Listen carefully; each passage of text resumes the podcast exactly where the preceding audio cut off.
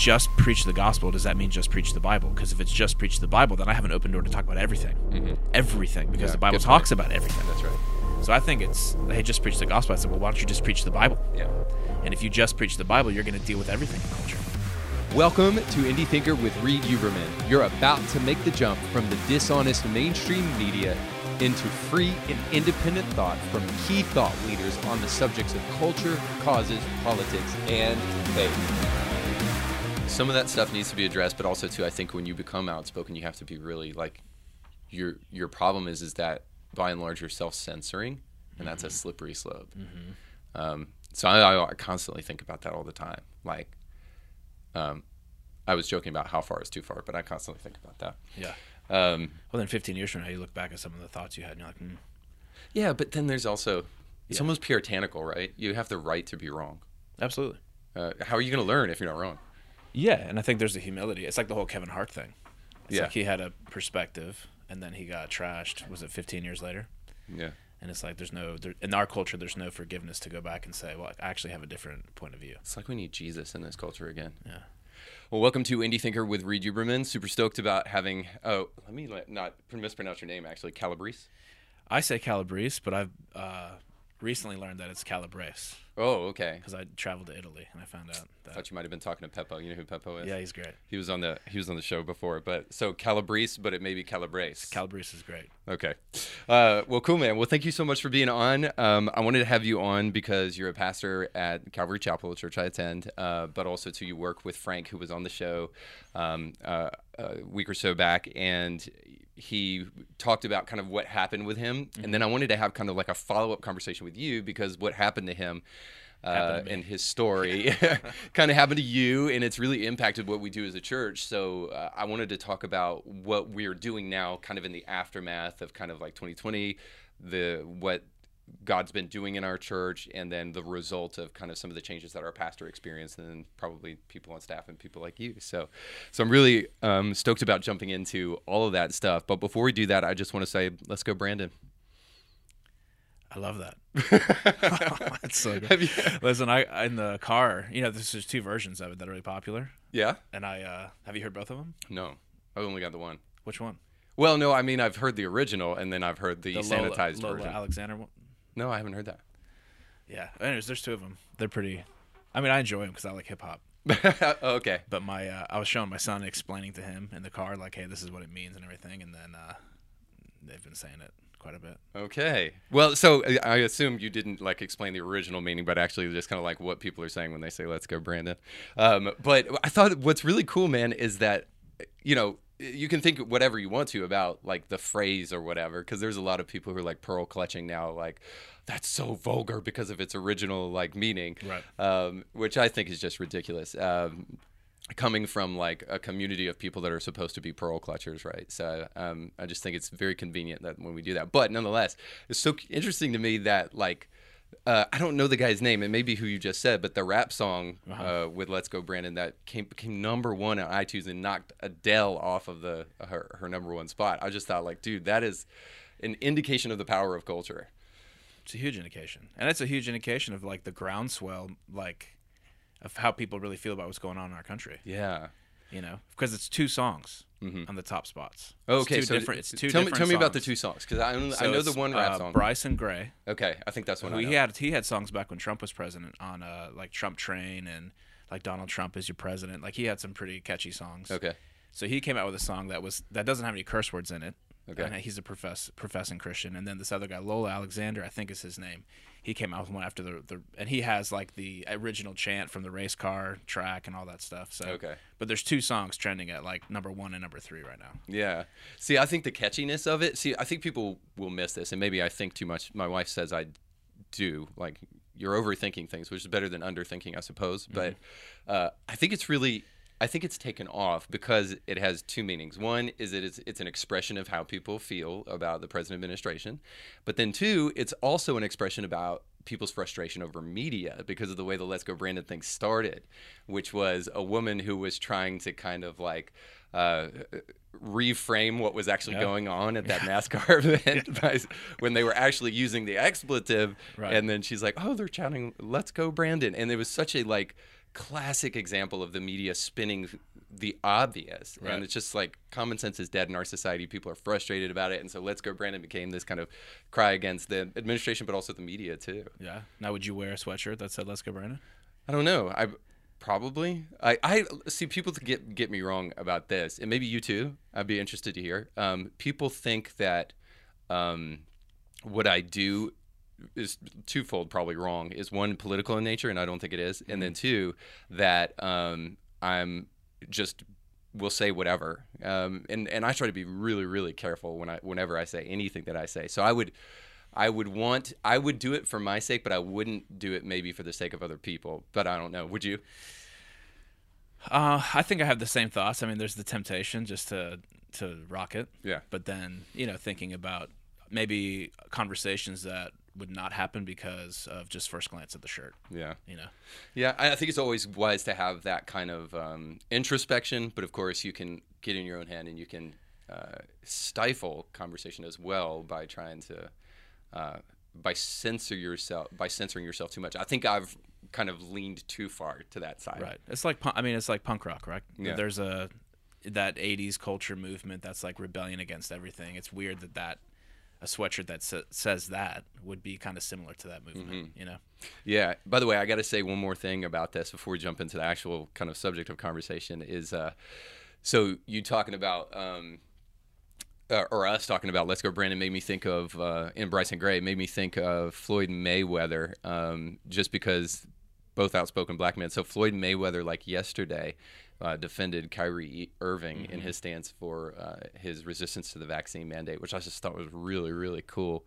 And maybe this frames, maybe this is a good segue because I, I posted something today that goes along with something that might be like get people a little bit riled up. Uh, and I, I posted Floyd's uh, video, which he just basically says, you know, uh, this country's supposed to be about choice. This country's supposed to be about the freedom to be, uh, you know, the, to choose and to be who you who you want to be. And Kyrie's using that choice, and so he's supporting Kyrie for not wanting to get the vaccine, um, and the NBA choosing to, you know, uh, sideline him until he gets the vaccine. Um, and so at, I posted his video, and then at the end of the video on my stories, I wrote, "Let's see how many people on the left actually uh, stand up for Black voices that are speaking truth to power now." Um, and so I'm just thinking to myself, um, in my mind, that frames culture in such a way that shows where I where I think we're missing a lot of things because w- there's a lot of talking points out there, but I don't think there's a lot of like really digging into reality and what's really going going on, like trying to dig underneath that stuff. Right. So hopefully that's what I'm doing, and I think I mean that's what you guys are doing at our, at our church. Yeah. No, there's a controlled narrative out there, and it, it has many different facets. But even like Nicki Minaj came out and said I, she Yeah. just felt nervous because she heard stories about her some family members in Trinidad that had some adverse side effects from the vaccine, so she was going to just give it pause to give more research. And then Joy Reid came out and just blasted her. yeah.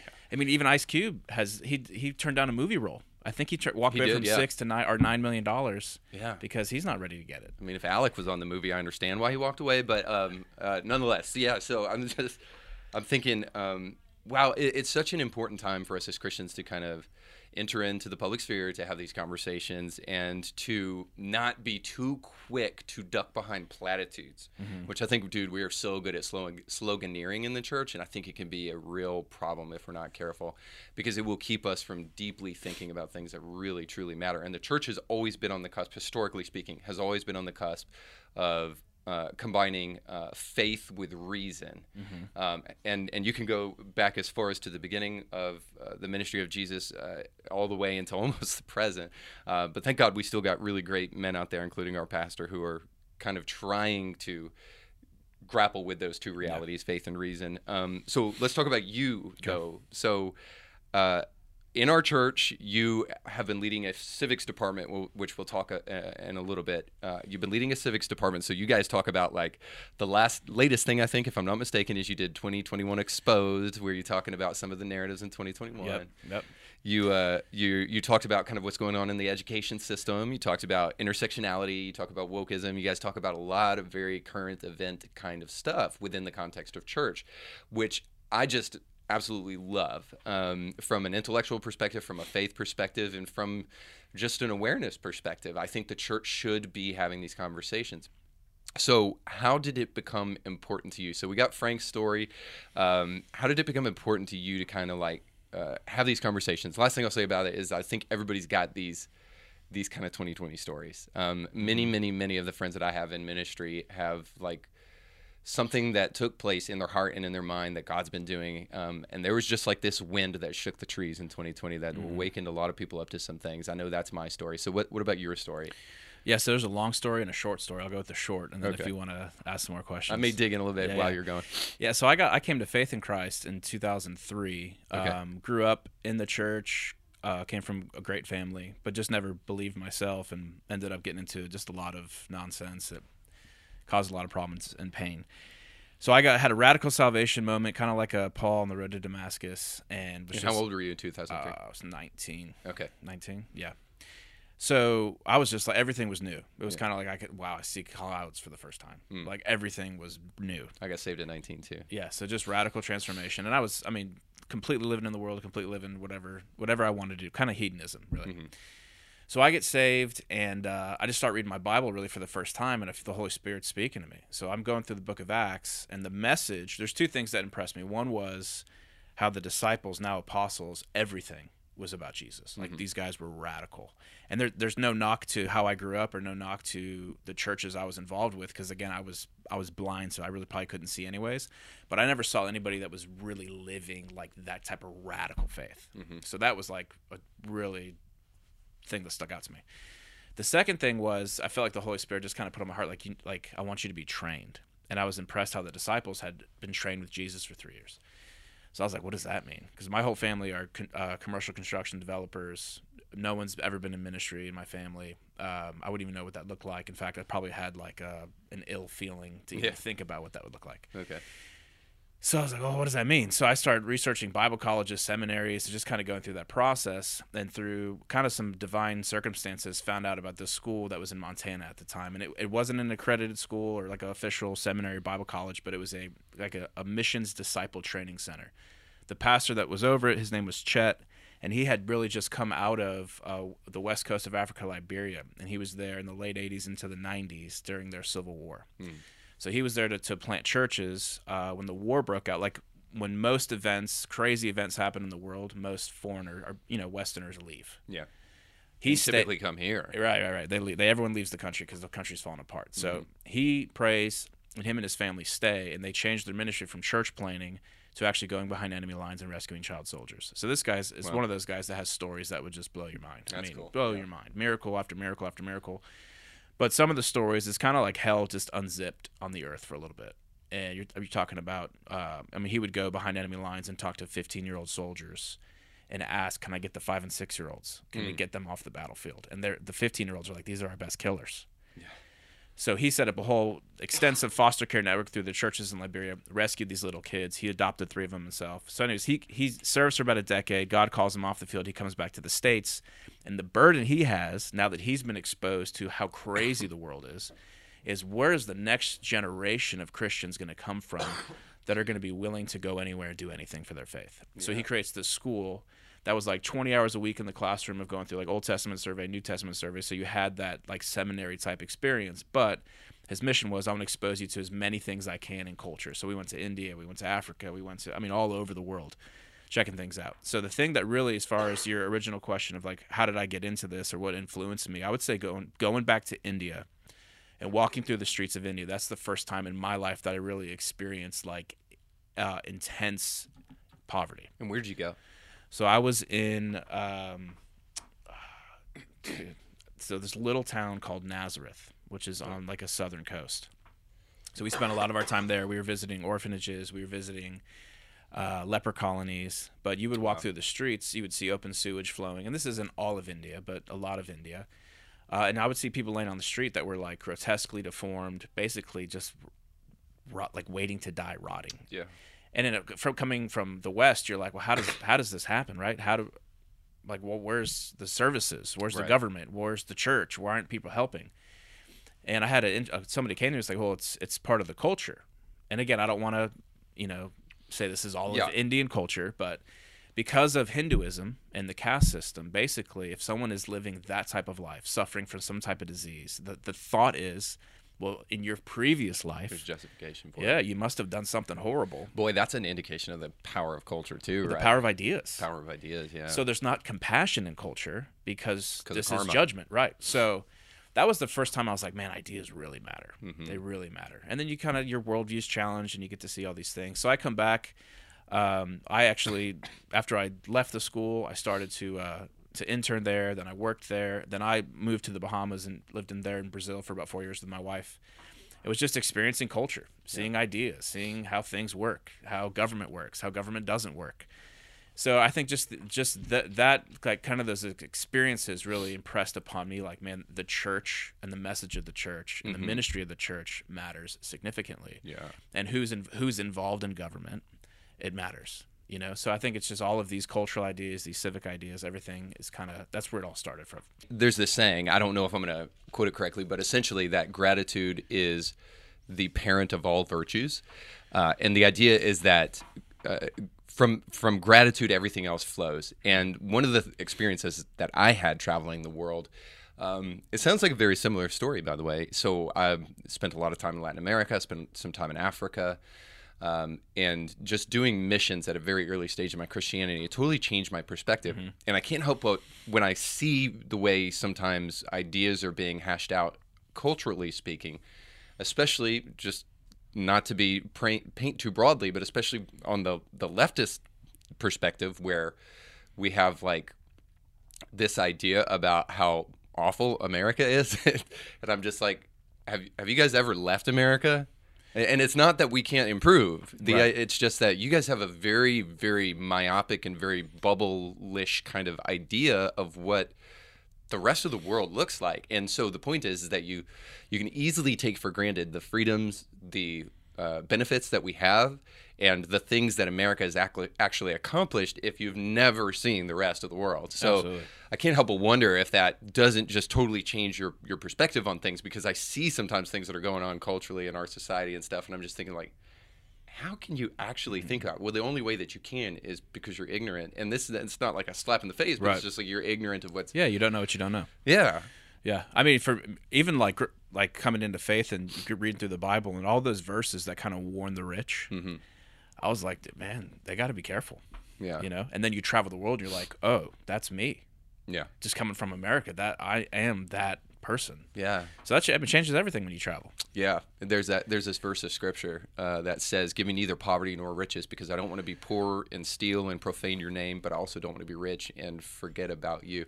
And boy, if that's not like a really kind of encapsulated view of where we're at in America, we've moved further and further and further away from God, and now we're developing a, an, an ungratefulness for what is, by any objective standard, uh, th- the greatest experiment that has ever gone on as far as government is concerned, um, and that has brought about the greatest amount of freedom that any nation has ever seen.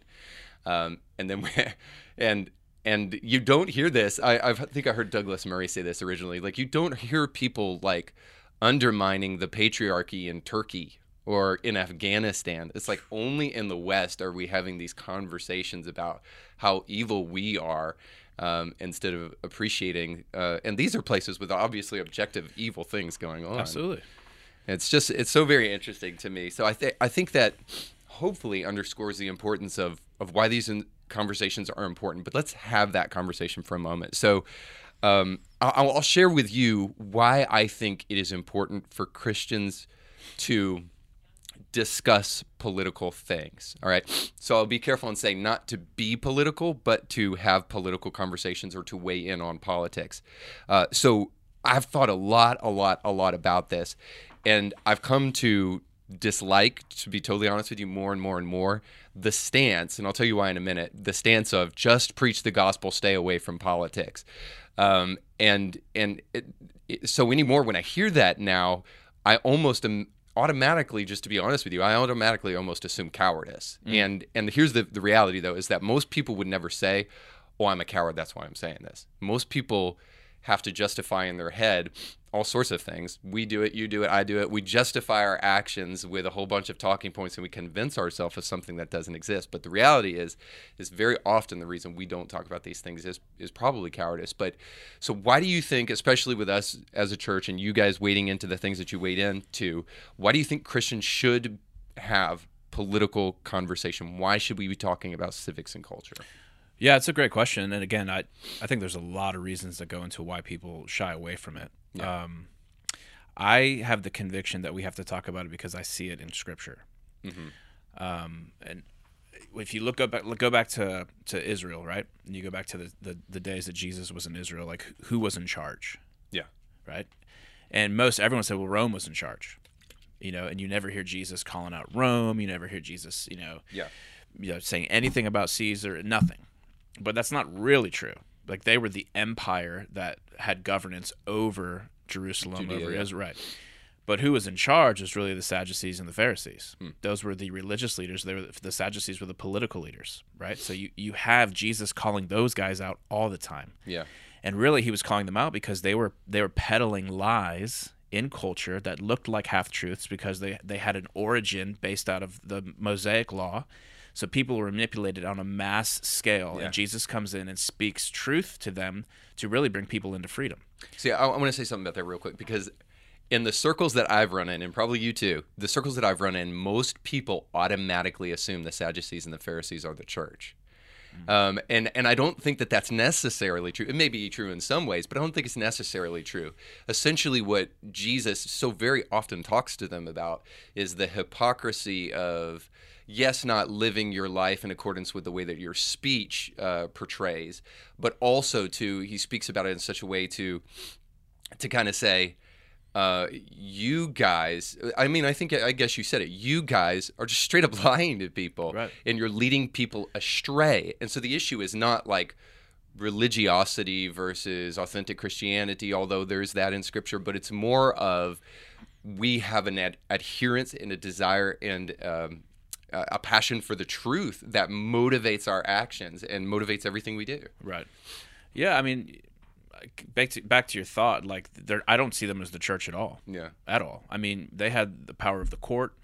They had um, palace guards. I mean, they, they had influence. The only thing they couldn't do was capital punishment. That's why they mm-hmm. had to get Jesus to Pilate. I mean, Pilate, yeah, and Pilate was afraid of Jesus, so it's obviously these guys have power. Right, and it was, so not only did, were they the political voice on the scene, they were the cultural voice on the scene because mm-hmm. Pilate was terrified of them. Mm-hmm. You know, so I, I see it as both, and you see Jesus speak to them, and then I look at examples in, in Paul's life and Paul's ministry. He goes to Galatia, Yeah. he preaches the gospel, he plants a church, he leaves. Judaizers come in, and what do the Judaizers do? Is they take a little bit of the gospel, they take Jesus, but they say, hey, in order to really get saved, you have to first become Jewish, you have to follow the law, and then you can have salvation. Hmm.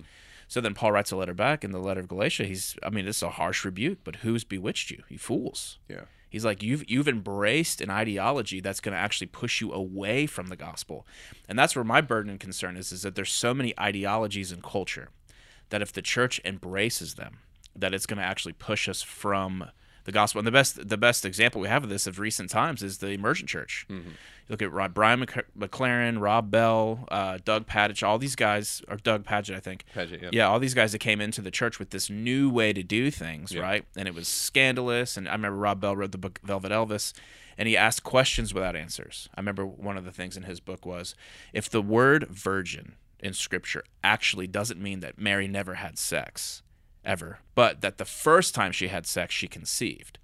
If that's what that original word virgin means, would that change your faith? And then he just walks away from that. Yeah. So he drops these little bombs. You're like, well, what does it mean? Yeah. So you're like, so, uh, and a lot of people came against it, but all of these guys are basically walked away from the faith. Yeah. You know what I mean? So you, you see that where these ideas creep in, and if we, if the church doesn't grapple with them, I think uh, my concern is that the pastors aren't doing their job, Yeah. and that's kind of a maybe a harsh statement, that's how I feel about it. Yeah. Well, I know you just got done reading this book, so I want to bring this up too because again, this is not to name names. This is to try to discuss and to illustrate the power of ideas so that it, we can understand. It's important for us to talk about these things. Right. So um, I, I'm assuming you read Fault Lines uh, by Yes. Voddie. Yeah. And so Voddie is really, I think, really lovingly and tenderly talks about David Platt. Very um, gracious, yeah. and and and talks about how David started reading critical race theory books and started listening to these people from this ideological perspective and how it eventually started to impact the way in which he preached so that now he's finding himself and i'm going to paraphrase here because i won't get the exact quote but finds himself saying like the real problem in in the western church is whiteness you know and and saying these like totally ridiculous statements that you would not assume co- would come from a guy like david platt who has been uh, biblically trained and was a you know a pinnacle of biblical like fidelity for so many people including myself. You know if you if you're going to hear a david platt sermon you're going to hear the word of god exegeted effectively and all that stuff. And now you're hearing all of this woke nonsense coming out of his mouth. And it, it just it does illustrate the power of ideas. And i think I, I 100% agree with you. I want to discuss politics because i believe that politics at its best so let's be idealistic for a moment so Well, define politics. yeah. So, so uh, go ahead. Well, you define it. Okay. So, if I were to define politics, I would de- I I would uh, from a Christian perspective. So, I'll give you the Christian, the secular perspective. I would I would define it as love for other. Um, because I believe politics is how we interact with each other, um, essentially when it's at its best. Now, um, politics, I guess, from just a secular perspective, is the governance of a country, how, the way in which a country is governed.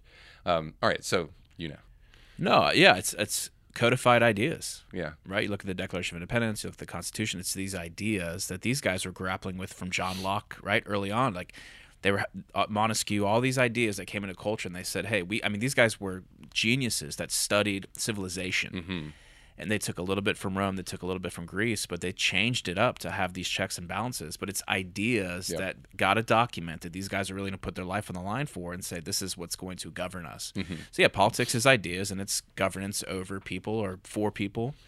So that's, I mean, that's what we're talking about with politics. So Yeah. if, if when it, when you define it as ideas Yes. that have a great impact in how we live, then 100%. I, why would the church not speak to that? Absolutely. If you're and and we believe this, but we, again, we are so sloganeering in the church sometimes. Uh, you know, we, we you know what pop signs are?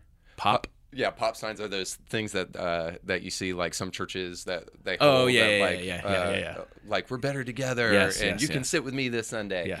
uh, and so th- that is like sloganeering Christianity at its best. It Right. should have like. Uh, uh, logos from the people who are sponsoring those uh, advertisements from the church, but anyway, um, we'll, we'll look back in time. You know the we all make fun of those uh, the churches that have the boxes on the like on their yard or their lawn. Oh, yeah. it's like the message of the week. yeah, and we kind of laugh at those. I Those think we'll look, yeah, we'll look back in time and kind of laugh at that. Maybe, yeah.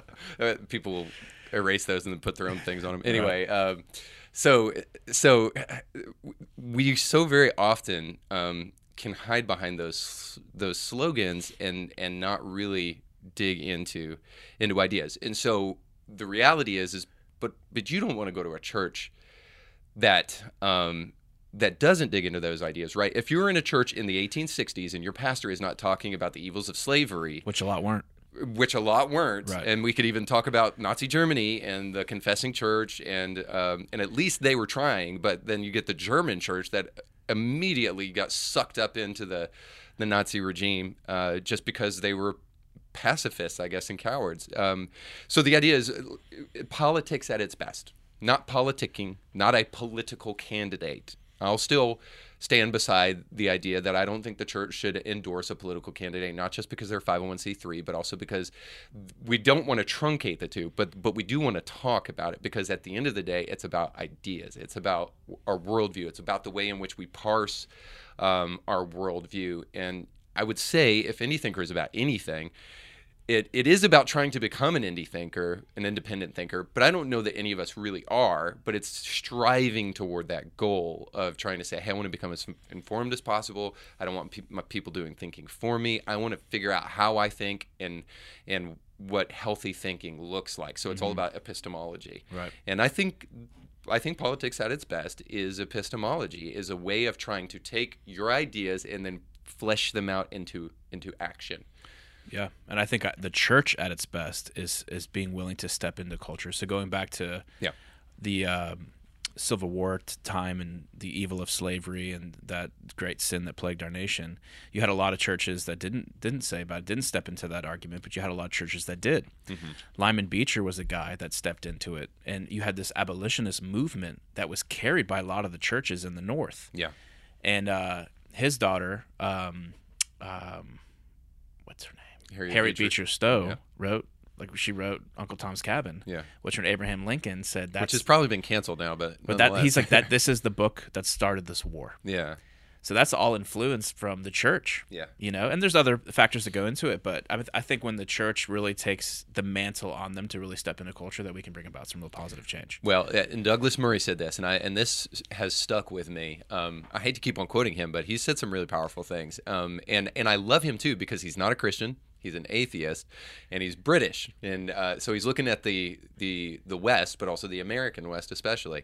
Um, but but he said that there is no such thing as civil rights without Jesus. There is no civil rights. There is no Martin Luther King Jr. There is no um, William Wilberforce in in uh, Britain. There there is no civil rights without Jesus. And so it, it it just it reminds us that like I think that there are people who are either ignorantly or very glad to say shut up when they say don't be political. And what they want you to do is actually silence your voice. And and I think the devil's I know is all too glad to make sure that we sideline ourselves and not speak at a time where our voice can actually truly make a difference to help people not fall for attractive ideologies. Uh, James Lindsay would say Trojan horses that look pretty on the outside but are disgusting on the inside Yeah, you're quoting a lot of atheists right now. but I, I've, I've actually the same thing. I've been impressed by a lot of these guys' writings, and I was like, man, that's a sad commentary on the church. Hmm. That I'm looking to atheists to get a, a better pulse on culture than from the pulpit. Well, I think that that goes back to this whole faith and reason thing. I, and it's not that like, because I think some more progressive Christian types would just say, "Look at you quoting atheists." Well, quote the scripture, uh, and and of course we do. We want to quote scripture, scripture, but but I but the idea is that we should be proponents of truth in all of its forms. Now, we happen to believe, we're sola scriptura guys, I'd assume, and we happen to believe that truth is just going to affirm what Scripture says because Scripture is truth. Correct. Um, and so, so that's how we can come along and say, hey, these guys are educated, and if they what they are saying is true and it backs up what Scripture says, well, then we are. It is incumbent upon us to endorse that kind of messaging and to and to recognize it. And it is. It's sad that so much of it is not coming from uh, from the church these days, and and I wonder if that's not only because we've I'm writing a book now, and in the second chapter, I talk about exchanging doctrine for demagoguery. So, in other words, we've we've allowed popularity to become more important than um, than our polity and and what we believe as a, as a church. Um, but I but I almost wonder too how much um, we have become like the culture instead of creating culture and, and speaking about culture.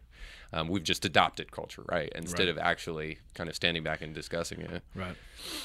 So um, the other thing is this: I want to run this by you, and you just you share that. You tell me what you think. Um, I'm having a lot of conversations re- recently about this kind of stuff with people, and I'm amazed at the the lack of real thoughtfulness that is placed into what sometimes people believe. Now that sounds like an elitist statement, and I don't mean it to come off like that, but I'm just like I'm I'm floored that people are falling for very obviously deceptive ideas. Um, and I almost wonder if we, as a church, as Christians, have to discuss political things because one of the greatest idols in our generation is politics. Um, and and by that I mean this: that people can now let's just say this is Trump or Biden, right? People can look at a candidate and listen to what they say without thinking about it and without really digging into it whatsoever. And and what do you call that except kind of a blind worship of something? Hmm. So I wonder if there is not um, a, a need for Christians to speak truth into the political sphere for that very purpose, that people are falling for deception and it's coming in the form, um, and I would say of one political party more so than the other, quite frankly. Um, it's coming, it, it, deception is coming in the form of uh, people and ideas um, from political parties. Does that make sense?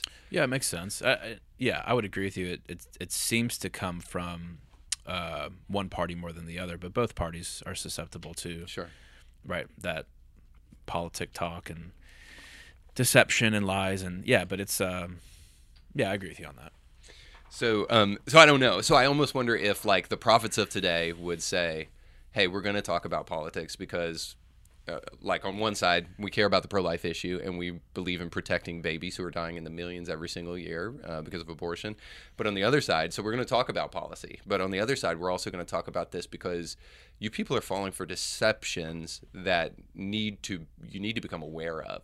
And I guess that's the other thing for me. So the biblical thing for me, and you did a great job with this, um, a little bit more in depth than me even, but I just think it's very clear when we see people like Daniel in the Bible, and we see even people like I was reading Haggai the other day, and he's speaking to obviously Jews, but he's speaking to his culture and he's speaking to the high priest which would be the religious class but then he's also speaking to the governor of the city.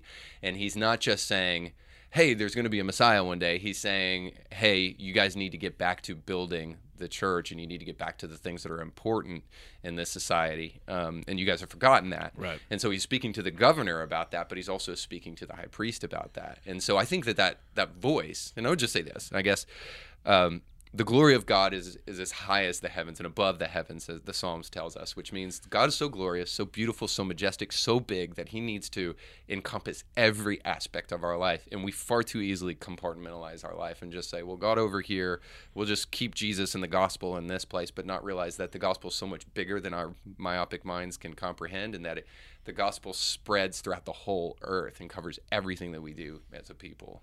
Absolutely. Yeah, and you look at um, look at Elijah. Elijah spoke, rebuked the king, rebuked his his wife, the queen Jezebel, who was kind of like the priestess over all the priests, right? So then he spoke to the religious system. So you kind of have a trend through Scripture to to give us enough of kind of a format or blueprint to speak to politics Yeah. and culture. Yeah, I want to say, uh, go ahead. I think there well there's more idea there's more like evidence on that side than I think on the other side to say we should never. yeah. You know?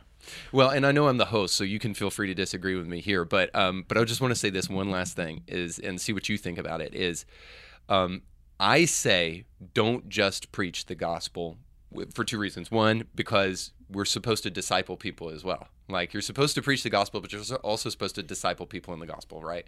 Um, and and I think most Christians really agree with this. Like your pastor every Sunday doesn't tell you about the death, burial, and resurrection of Jesus every single Sunday. Like maybe he inserts it in ways, but there's different forms that the message of Jesus and the Bible uh, takes on a every single Sunday basis because there's a dynamicness to the message of, of Christ.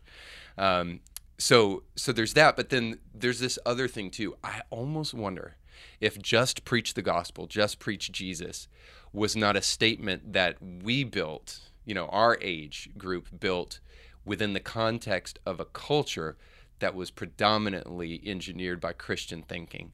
And we are now no longer, and, and, and culture is changing rapidly, we have to admit. We are no longer living in a culture where that is true, where Christian ideas and Christian virtues no longer are mainstream. I think we're clearly living in a post-Christian age, and I think that that idea was birthed within a po- a, a pre or, or a Christian era. What do you think about that? Yeah, I think I, I think too. You look back at like your your James your James Dobson, um, your Doctor Doctor James Kennedy, your Chuck Colson's. Like there was a there's a generation Falwell before us that felt a lot of freedom to talk about politics and culture. And I don't know if some of the shrapnel that happened around some of those guys, and not all of them, because a lot of them are are absolutely solid all the way to this day.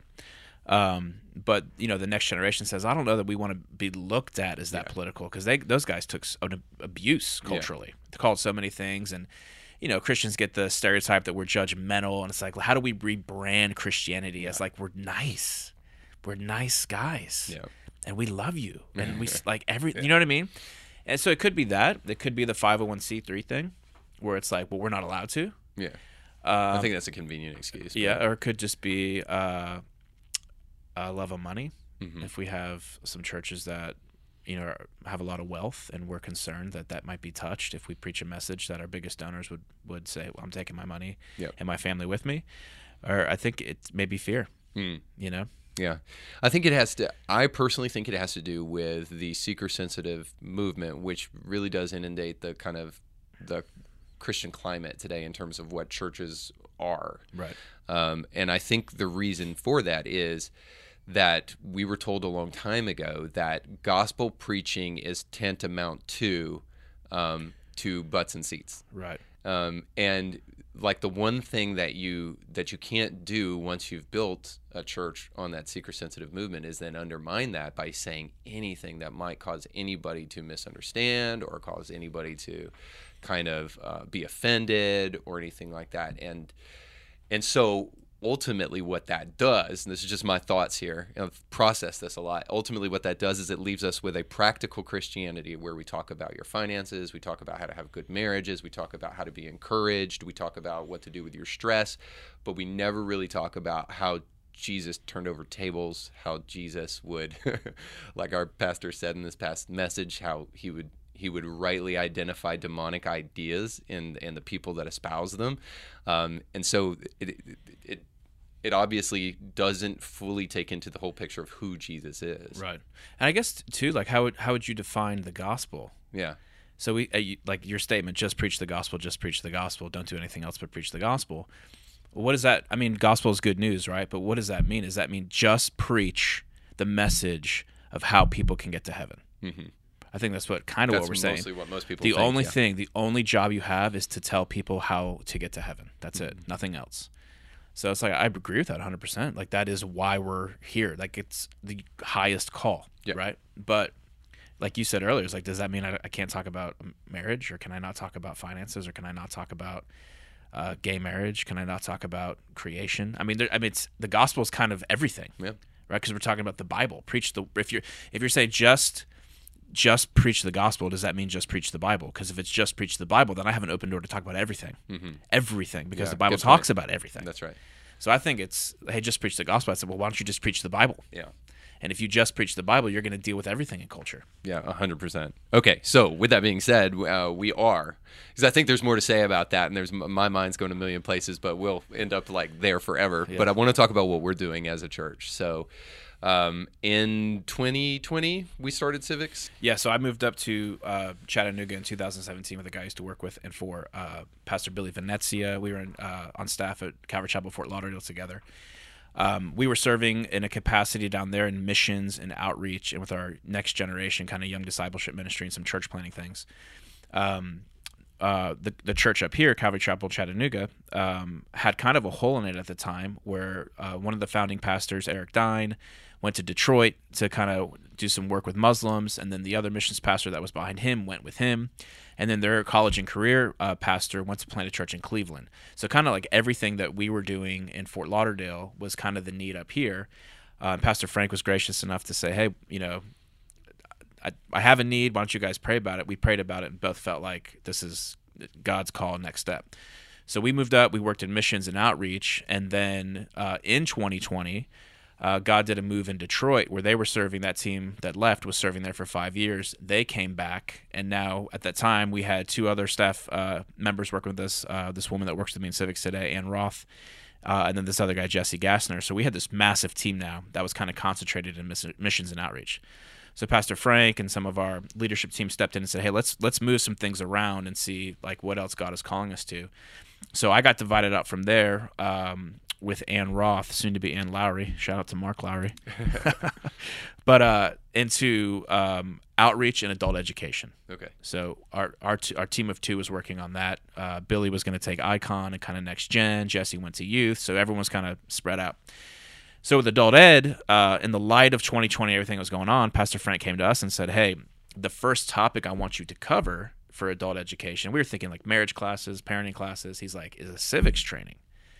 He's like, I really don't think that the people of our church and beyond our church really have a grasp of American history from the perspective of how much the church impacted it, how much the church was a part of defining it from all of the different eras. Yeah. So we kind of just jumped into that, and we, then we did a um, a four week course back to back called "We the Thinking People." Uh, it ended up being eight sessions in, in total, and after that, he said, "Hey, that's all I want you to do. It's like that's it." So adult ed, we're going to give to these guys. Outreach, we're going to give to these guys. We're creating a civics and culture ministry. So the civics and culture ministry, uh, kind of the three things we look at is we want to um, educate, equip, and empower. Okay. So every month we have this a, a class or session or conference, however you want to call it, where we're, we're taking this idea that's in culture, that's permeating everything and is impacting the church. It's impacting our schools, and really, it's like, what is it? What is it? What's the idea? What's the ideology? What's it about? Where did it come from? Does the Bible have anything to say about it? And then we as the church, we as Christians, what's our responsibility to do with it? Is there an action item that follows that? So uh, that's kind of that's kind of the course that we're on. Okay, so Yeah. I, I, I want to dig in a little bit further there, but I do want to ask one thing about what you just said: action items. So, what do those action items typically look like? Because the one thing that I I struggle with is I listen to a lot of thinkers that are talking about what's going on, but it's almost always descriptive and not and not prescriptive. So, kind of what's what do the prescriptions look like from the church perspective? Yeah, well, it's different, right? So everybody's got a different calling. Everyone's got a different set of gifts, uh, natural talents, and then Holy Spirit given uh, spiritual gifts. And it, I, I think it's uh, it, we're trying to help shape and equip people to foster those ideas. So you might have somebody say, "Well, I, I'm a teacher, and here's the space I work in. Here's the school I'm called to, but I, I've never really like grappled with how to bring some of these ideas into the classroom. I've kind of just kind of taught the curriculum. So is there a way that that action item is I'm actually going to start to talk about this or bring it up in a way? Uh, you look at a guy that's a coach and he's like, "Hey, I have influence over you know hundreds of kids. So how do I actually take some of the, these ideas and bring it to parents and and, and athletes?"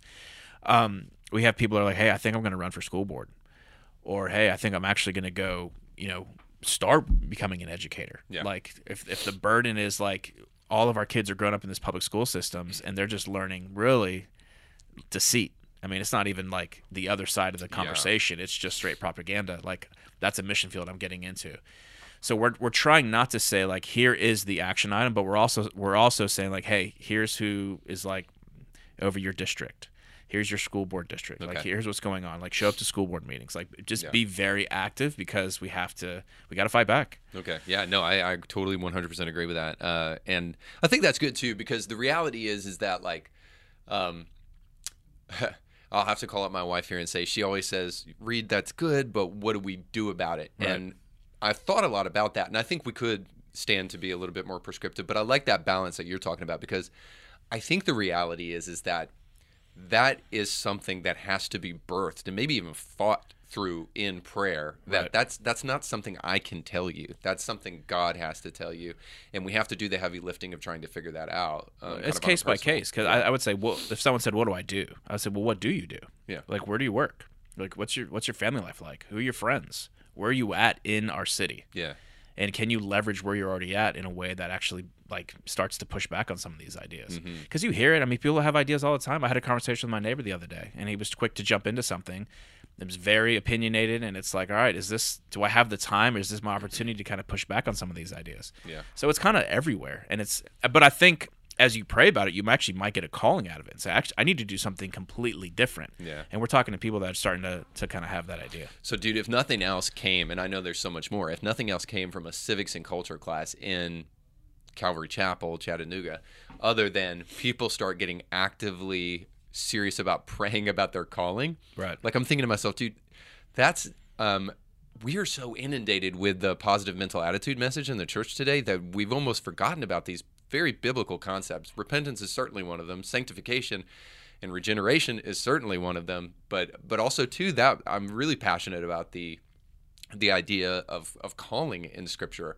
Um i you know i could be wrong about this but i think you ask most christians what what the fivefold ministry calling is and they would tell you they have no idea what you're talking about.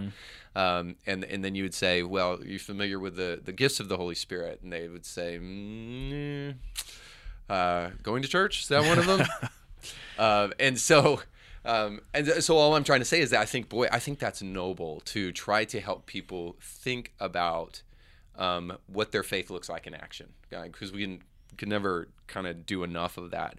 Um, so let's talk about like the things that you actually choose to talk about. So like, where does that come from? Is that hot button stuff, things that are just typically kind of like in the news, or what really kind of gets the fire going with what you guys should discuss? Yeah, so um, so our team meets, um, and we just create a list of ideas and pot- potential topics. We begin to pray about them, and then we ultimately have a meeting with Pastor Frank, our senior pastor, and just say, "Hey, is there a burden on your heart? Here's some of the things that we'd like to talk about," and then we kind of all come together and say, "I think it needs to be this."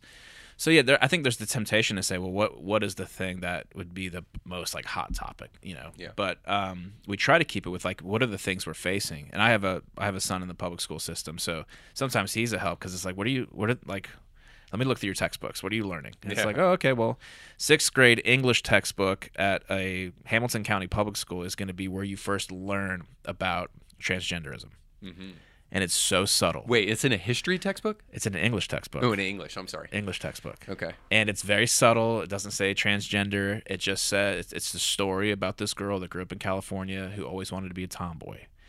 And she, it was a poem that she wrote, but there's a there's a little Callie. it always is, isn't it? but there's a seed, and it says like the one thing that she fought and she didn't want to become when she grew up was a woman. Mm. And so, huh, that's interesting, right? And it, the poem goes on; it's kind of abstract. But then the the question time is like, hey, what's the one thing that she didn't want to become? And then the answer is a woman. Yeah. And they go to the next question. So then you go through the rest of the curriculum as it goes through seventh, eighth grade, high school. Is that they begin to build and kind of water that seed Yeah. so that's the thing. It's like, all right, let's talk. We need to talk about that. The the thing that they get hit with the most, our kids in, in public school, is is climate change. Mm-hmm. So what's the Bible have to say about climate change? Yeah.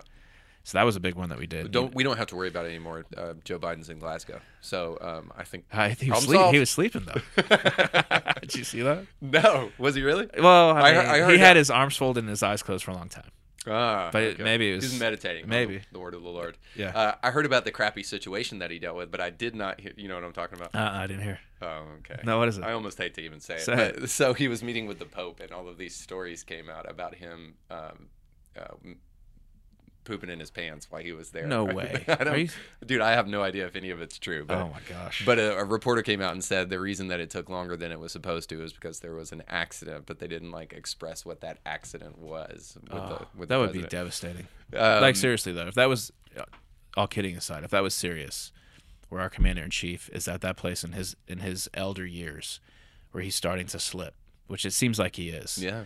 Just the fact that his party would continue to parade him around like that, that's just that's that's tough. Yeah, and it may be true. You know, there's uh, I don't think there's ever going to be any really way to any Right. real way to confirm whether or not it's true. But um, that that was certainly one of the reports that came out. Um, but nonetheless, I, I say that in jest, but I, I think that's all really interesting. So uh, let me ask you this, because there may be other parents out there who are kind of battling the same thing, and I have a personal question about this because I have a a thought here that a lot of people disagree with me on. So that means I got to double down. Um, uh, I'm just joking, but what what has been your response to that in terms of keeping your kids in public school? Yeah, so I've always come from. So I grew up in Christian private schools my whole life. Okay. and you kind of make decisions, you know, obviously based off the word, based off wise counsel, but a lot of it's based off your experience. Yep. So my experience in Christian private education was, uh, for, at least in my experience, was religion or Christianity became like another subject. So math, science, literature, religion. Yeah. You go to the chapels, mandatory chapels, you sit and listen. So for me, it just became this message that I heard over and over and over and over again. And it did it lose its power? I mean, no, because the word never loses its power. But it just became something where everyone's Christian, everyone's attending classes, and for me, uh, rebellion looked like uh, sleeping around and drugs. Right? It, it's like the, the party scene. Um, my kind of walking away from that, I said, well, I, I kind of feel like it's in every young heart to rebel. Um, so for a Christian to be in the public school system, what would rebellion look like? Well, rebellion would look like following Jesus. So I've seen in my oldest, um, I mean, he's been in public school most of his life, just this like this sandpaper that comes from ideas outside of Scripture, and his opportunity to kind of push back in a mm-hmm. respectful way, but to raise his hand and say, "Hey, That's interesting. Yeah. hey teacher i'm gonna can i challenge that idea like he was introduced to evolution in third grade and we we knew that that was the time and curriculum that was coming so he was prepared and ready to go and he had was able to have a, a very like low level debate right but he's talking to other kids you know where kids are Yeah. like so i loved that because it's like you are you're standing for your faith at a young age you're you're being regurgitated in these ideas Yeah, he's learning a valuable lesson for but sure. now in sixth grade, I'm like, because that's always been my, my my stance. Some of the some of the the propaganda is just so heavy, Mm-hmm. and it's on a daily basis that it kind of just feels like a waste of time. yeah. Like I'm I'm I'm actually wasting your time asking you to go to the school. And then I, another thing, and this is another topic for another day, but um, pornography has seemed to really Yeah. just corrupted so much of our youth Mm-hmm. that um, I think even talking about sex or joking about sex or you know who's sleeping with who kind of was like what I grew up with in school. But now the depravity, the level of depravity, nuts, and the conversations that are happening at the lunch table are so obscene. I'm like, bro, I just I don't get you out of school just because like I don't I don't want your mind even to expose with some of these these ideas. Yeah. So it's a it is a balance for that we're praying through, and we're always praying through it. But that's Okay. so it's we're uh we're in process. I I, re- I saw yesterday one of the guys that I listen to from time to time pull out the book in Loudoun County that's been getting us so much uh, kind of uh, backlash. Um, and it was just absolutely atrocious, man. Those people should be utterly ashamed of themselves. They are abusing children with the stuff that they're subjecting them Yeah. to. Well, for, in fourth grade, my son had to write a paper, and I've talked about this before, but it was, hey, when um, what do you think that the the young Indian boy was feeling when the white man came into his village and massacred his family? What do you think he was feeling? And it's like, wow, that is that's a complex conversation, right? Mm-hmm. Because there were some things that happened, atrocities and stuff, but there's there's a lot of data and Well, I know what you information that goes Yeah, into that. But to just to say that, or the other thing is like, hey, Thomas Jefferson wrote the Declaration Declaration of Independence, great document, right? But he owned slaves. Yeah. So how do we how do you grapple with that? So you can see that in even in third grade there was this undermining of America, and this like again it was just like this this unhooking of, huh, man, I, maybe America's not that great Yeah. you know so it's so it's all that stuff you grapple with but as a parent i feel like you have to be more engaged as a parent if your kids are in public school than if they're in a homeschool or a private school 100%. setting Yeah, I, I found myself doing that the other night too. Like the, his teacher said he's reading a book, and I was just like, cool. And then I thought I went to a meeting about what's going on in the public school system here, and I was like, I don't need to take anything for granted. I need to kind of check out that book and see what it's doing. And nonetheless, I want to be a hands-on parent. Uh, but I, that that goes into kind of my belief, and I think you probably have the same idea I do about this. Um, I think let me just preface what I'm about to say by saying. I think this is a case by case basis. I think this is a child by child basis. You have to know your own kid um, because you can easily let your kind of pseudo crusade moral stance get in the way of your child's development. You need to be cognizant of that. But I also think if you remove all of the righteous kids out of the public school system, then you might be doing a disservice in just delivering it over to those who are not fortunate enough to be able to homeschool or private school. Um, and then they're just totally subjected to this. So the public school system is probably not going anywhere. But we can actually, like, we should stand up personally as parents, but then we should also teach our kids how to fight. Now we have to do this the right way, but it sounds like that's what you're doing with your kid. And I think the public school system is a place where that lesson can be learned. And so I think we should be I mean, I'm almost hypocritical here because my kids are in public school and they're both very young.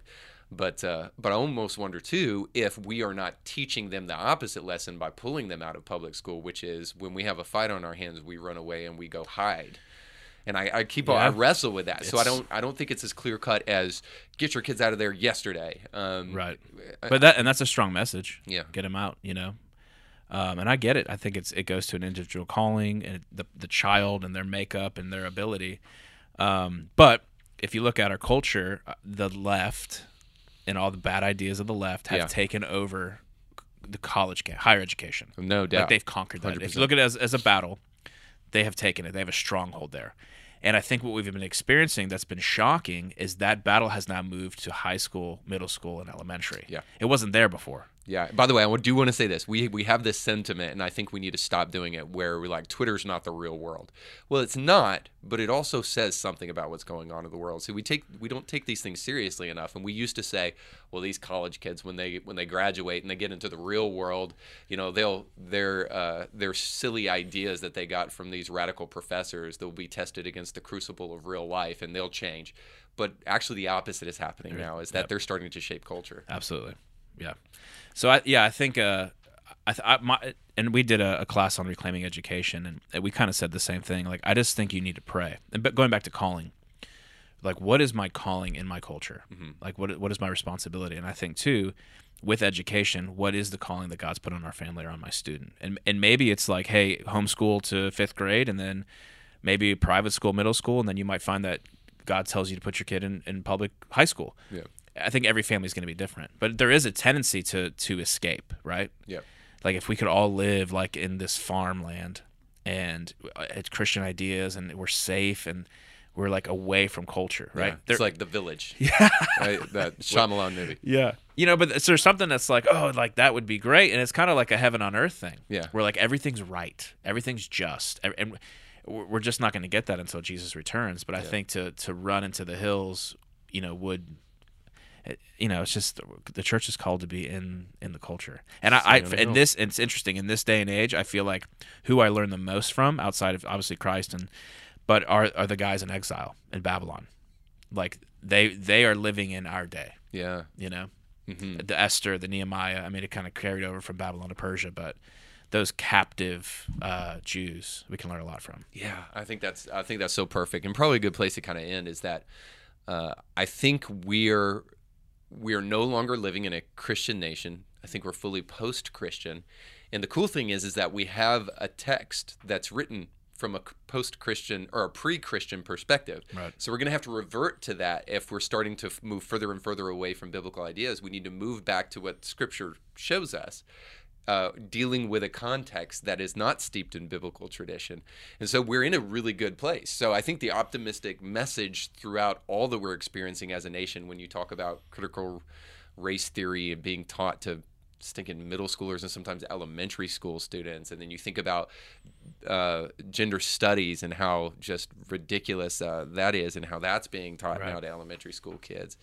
Um, and then you think about all of these different fronts where the church should ha- should have a voice, and I think we have a privileged perspective because uh, because we have the opportunity now to introduce ideas to people that they have probably never fully heard. But here's I think where what you're doing is so important is that if we're going to create a platform, if we're going to speak out on these things, we're going to have to do it in a way that's logical, that espouses truthful ideas, and that stands firm on the things that we're talking about, has the confidence to be able to actually speak to these issues. Because if we show up and we're just like, read your Bible, um, I don't know that that's going to effectively reach people who have no biblical understanding, right? We're going to have to be able to speak in a compelling, in a winsome, loving way, but also be firm with with what the scripture actually says, but speak to people in a way that they can understand it. Um, and and and and if we can show up like that, I think I think this is I think we're headed toward revival. But if not, I think I think we may be headed to a certain type of exile. I hate to sound apocalyptic, but I think the America that we know will no longer exist. And again, travel around to the rest of the world if you don't think that's a scary proposition. Go to a place like the Congo where I went, where there is absolutely zero fidelity in their elections. There is no democracy. Right. It's a totalitarian regime where the people have no like any of the that forget free college, man. They got nothing. There's no infrastructure. right Um, no and- police no nothing no, and Yeah. if there is, they're totally 100% corrupt. Um, they're just tools of the of the government. right Um, so so yeah, I, I think it, it- we're headed to one of those two places, and I think what you're doing plays a pivotal role in urging us toward toward revival. Yeah. So I definitely appreciate all that you're doing, man. So um, before we end, I want because the cool thing about this podcast is that it reaches uh, a wide audience. Um, I want people to know uh, where they can find what you guys are doing. So direct us to um, to the website or wherever where people can access some of the content you guys are producing. yeah so the best place to find some of this content if you go to calvarychatt.com so Okay. that's c-h-a-t-t dot com uh, if you go to ministries you'll see civics and culture click on the tab and then you have access to everything that we've ever done Okay. and then, like we had Dennis Prager, Eric Metaxas, Bill Federer, so all of that content from big, you know, bigger names, Yeah. you know, is, is all there. Yeah, no, and the, the stuff you guys are doing are, is really truly exceptional. But then we're also a very unique church, and then we're getting some of these voices. I thought the Dennis and uh, Prager and Eric Metaxas thing was really really cool, and I I think that's uh, probably just the tip of the iceberg for us. I would assume. Yeah. So who- December fifteenth, we have probably the the biggest event we've ever done. Can you can you tell us what that is? yeah, I think I can. Okay. I think yeah. Um, so with everything that's going on with COVID and with the vaccine in particular, um, And the mandate. and the mandate, uh, especially the like how it's kind of it's reaching into kids now. Um, that's something that we've wanted to, to deal with, but we wanted to be careful. We want, I mean, that that is something that is that is like very hot button. Sure. that is very divisive because there's a lot of it's it's medicine, emotional it's, feelings it's about science, it's there's a lot of things, you know, and it's like there's men way more qualified than than any of us to talk about it. So um, I'm surprised you didn't call me, but that's all right. I'm just kidding. yeah, but uh, so we're bringing in um, Dr. Peter McCullough on December 15th. Cool. Um, and he's going to talk to co- about COVID. He's going to talk about the vaccines, the mandates, everything, masks, all of that, and kind of just give us uh, uh, a perspective from somebody that is an expert, like an expert Gold in standard. the field, gold, like the highest you can get, and just say like, hey, here's how we need to process this information. So we're hoping that it's a it's an event that brings out not just our church but our community and a lot mm-hmm. of the decision makers in our community again, and, and just to say like just hear this side Yeah. not like you have to listen to that you have but just like hey just check this out because really it's getting harder and harder to find this information And it's a cr- so crazy that you're. I mean, obviously you can go to wherever Peter's doing stuff, but it's so crazy that in terms of like media and stuff like that, like you're going to Calvary Chapel now to hear this Well, stuff. but yeah but right when you look up his name immediately you're finding like the hit pieces on him Yeah. and then when you find out how credentialed he is and DuckDuckGo, folks. Yeah, right. But it's it's just hard to find it. So Yeah. it is interesting. But I think this this is the the beauty of the church is the church is the the place that we should all be able to gather and talk about everything. Yeah. You know, obviously the the word of God and but all truth, like you said earlier in the podcast, like all truth is our truth. You know, Yeah. because it comes from the source of truth. Yeah, all truth is his truth for sure, Yeah. one hundred percent. Yep. All right, man. Well, thank you so much for everything that you're Yes, sir. doing, and uh, I appreciate the the work, and can't wait to see what happens in the future. Absolutely. Thanks for having me. All right, thanks everybody for watching. Our thanks again to our guests for being on the show today. Indie Thinker with Reed Huberman was brought to you by our sponsors.